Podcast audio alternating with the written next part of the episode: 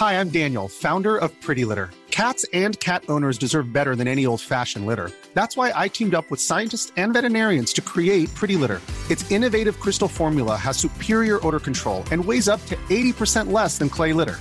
Pretty Litter even monitors health by changing colors to help detect early signs of potential illness. It's the world's smartest kitty litter.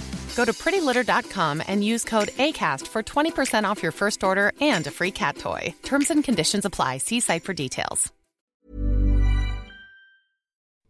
We're coming to the end of the first month of the new year, at least the Gregorian calendar. And you're thinking to yourself, boy, am I off to a bad start. A dozen resolutions, and none of them moving forward. But don't worry, it's not too late to get the ball rolling or to get back on track. I'm Quintin Pastrana, and in this Lunar New Year episode of Life Sentences, we'll read two poems from the sage Wendell Berry, the heir to Robert Frost. Hopefully, these two pieces of literature will point us to a timely remedy to what ails us in this day and age, and whenever we choose to apply them.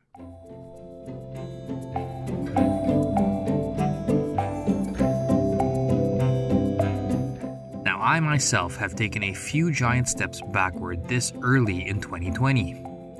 Bad decisions on food, company, and money, and life in general that gives you that same niggling feeling that you're off to another year, where, as the French like to say, plus ça change, plus c'est la même chose. The more things change, or at least that you want them to, the more things stay the same. The dawn of a new year often comes with a pressure to make changes in one's life.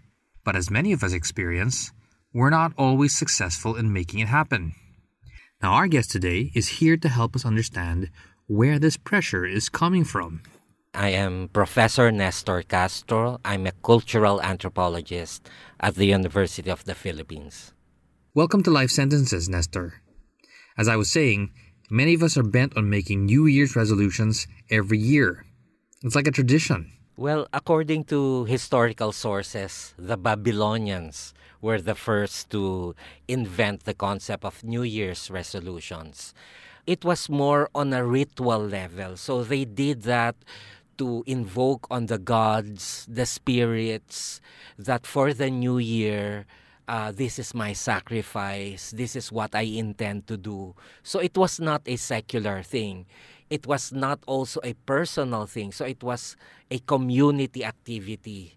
Uh, for example, if they uh, experience famine, oh, from now on, this is what we will do to repent so that this disaster won't happen again.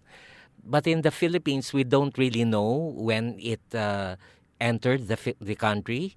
But uh, from one song during the 1930s, Ang Pasko ay Sumapit, it says bagong taon ay magbagong buhay ng lumigaya ang ating bayan. So uh, there's already this concept of uh, for New Year we want to change our life.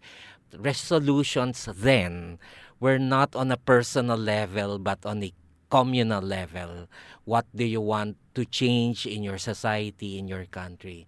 So probably it was introduced to us during the, the American period. We don't have an indigenous term of New Year's resolutions. So we say, ang New Year's resolution ko ay... Now, the New Year's resolutions you're describing seem very different from the ones most people make now there has been a transition of New Year's resolutions from a ritual or sacred activity to a more secular one.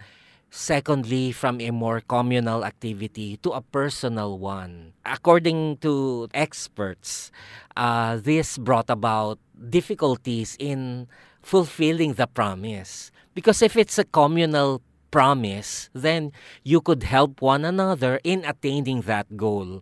But if it's something personal, so there are no checks and balances. If you can't do do it, then I could do it the next year. It has something to do with the concept of modernization where according to sociologists, the definition of modernity is when individual choices become more important than community choices. Probably your friends know know about your resolution, your family, your classmates, but that's just it. But now in the day and age of social media, people tend to post and announce their resolution to the public, even if it's uh, it's something that is very personal. People tend to emulate what they read. Uh, so ah, I'll also do that. So it became a fad having a New Year's resolution.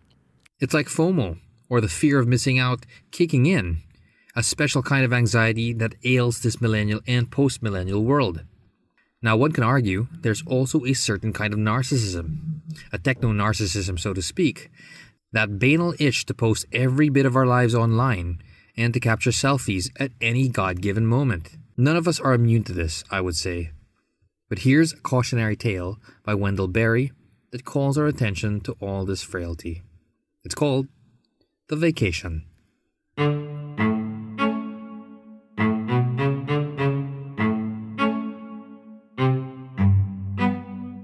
Once there was a man who filmed his vacation.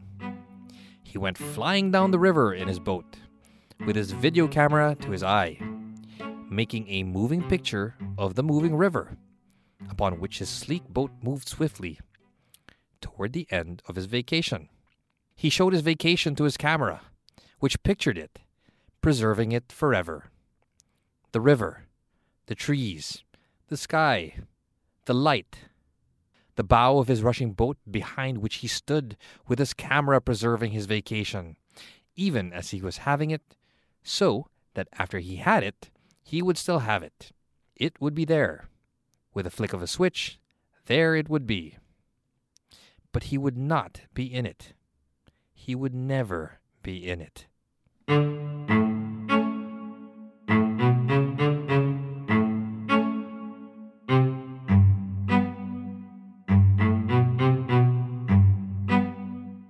substitute video camera for smartphone, and this speaks for itself. And it's a close look at what happens when moths come close to the flame of a candle that has lit the bonfire of the vanities. Uh, they want to be satisfied with the reactions of the public. So they they are happy if there are more likes, uh, hearts in in what they post. So that is their measurement of a good post. And for them, this is really something that is helpful to them.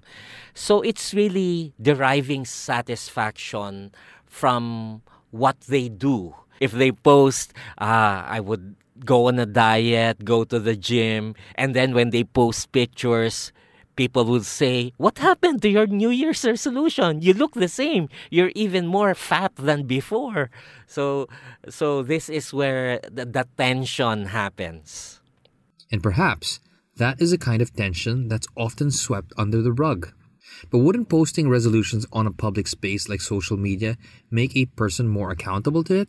There's no real study at present about uh, New Year's resolutions in social media. So, but um, based on observation, so I wouldn't have empirical data, people would post uh, New Year's resolutions prior to the New Year, usually in in December, and of course there there would be comments, some supportive of your resolution, others uh, bashing you about your resolution saying, ah, kulang lang yan sa pansin. It's very interesting to study what are the modern perceptions about New Year's resolutions, how has it changed as compared to the past, and then how it is reinforced.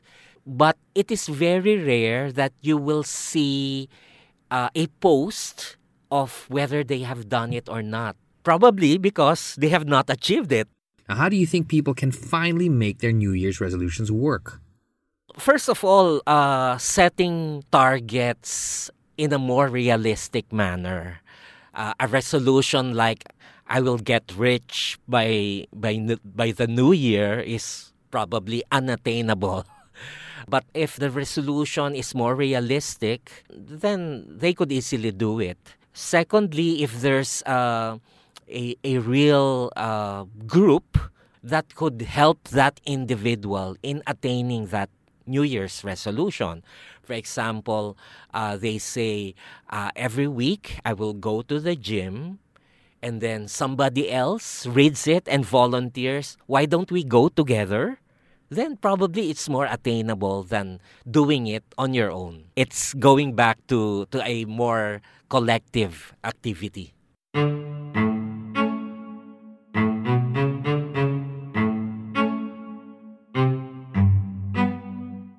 It's like a call to action.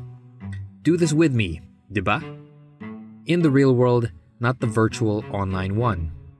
Aside from the oversharing culture prevalent now in social media, there's another malaise that separates the young and the old generations the notion of monetizing your hobbies. So, for the older generation, when you are young, you're not expected to earn money. If ever you are working, quote unquote, that is just helping your parents. For the older generation, the concept of a hobby is like a leisure activity. Like when I was young, I was collecting stamps, collecting coins. Uh, there was personal satisfaction from that hobby.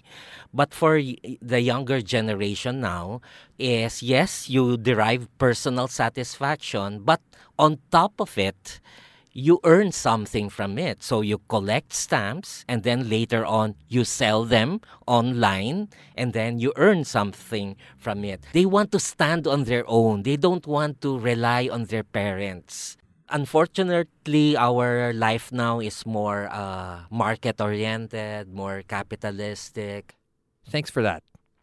Now, here's Wendell Berry's The Mad Farmer Liberation Front for a poetic insight on how to truly live your life. The Mad Farmer Liberation Front. Love the quick profit, the annual raise, vacation with pay. Want more of everything ready made. Be afraid to know your neighbors and to die. And then you will have a window in your head. Not even your future will be a mystery anymore. Your mind will be punched in a card and shut away in a little drawer. When they want you to buy something, they will call you. When they want you to die for profit, they will let you know. So, friends, every day, do something that won't compute. Love the Lord. Love the world Work for nothing. Take all that you have and be poor. Love someone who does not deserve it. Denounce the government and embrace the flag. Hope to live in that free republic for which it stands. Give your approval to all you cannot understand. Praise ignorance, for what man has not encountered, he has not yet destroyed. Ask the questions that have no answers. Invest in the millennium. Plant sequoias. Say that your main crop is the forest that you did not plant, that you will not live to harvest. Say that the leaves are harvested when they have rotted into the mold. Call that profit. Prophesy such returns. Put your faith in the two inches of humus that will build under the trees every thousand years. Listen to carrion. Put your ear close and hear the faint chattering of the songs that are to come.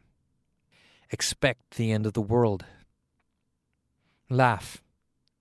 Laughter is immeasurable. Be joyful, though you have considered all the facts.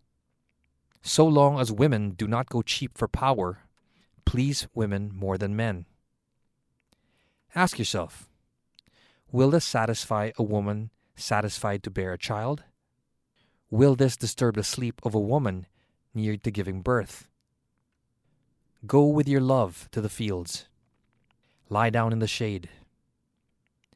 Rest your head in her lap. Swear allegiance to what is nighest in your thoughts. As soon as the generous and the politicos can predict the motions of your mind, lose it. Leave it as a sign to mark the false trail. the way you didn't go. Be like the fox who makes more tracks than necessary, some in the wrong direction. Practice resurrection.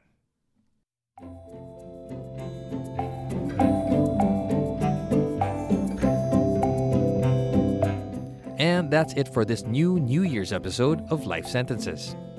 If you'd like to hear more of these, or have suggestions on how we can improve, or what we should feature next, drop us an email at lifesentencesph at gmail.com. We'll dive into your favorite passages of poetry, fiction, speeches, films, or essays. You could also reach us on Facebook, Instagram, and Twitter at LifeSent. This episode was produced by Janina Bagundayo. It was put together by Nico Bolante. Life Sentences is a co production with Puma Podcast.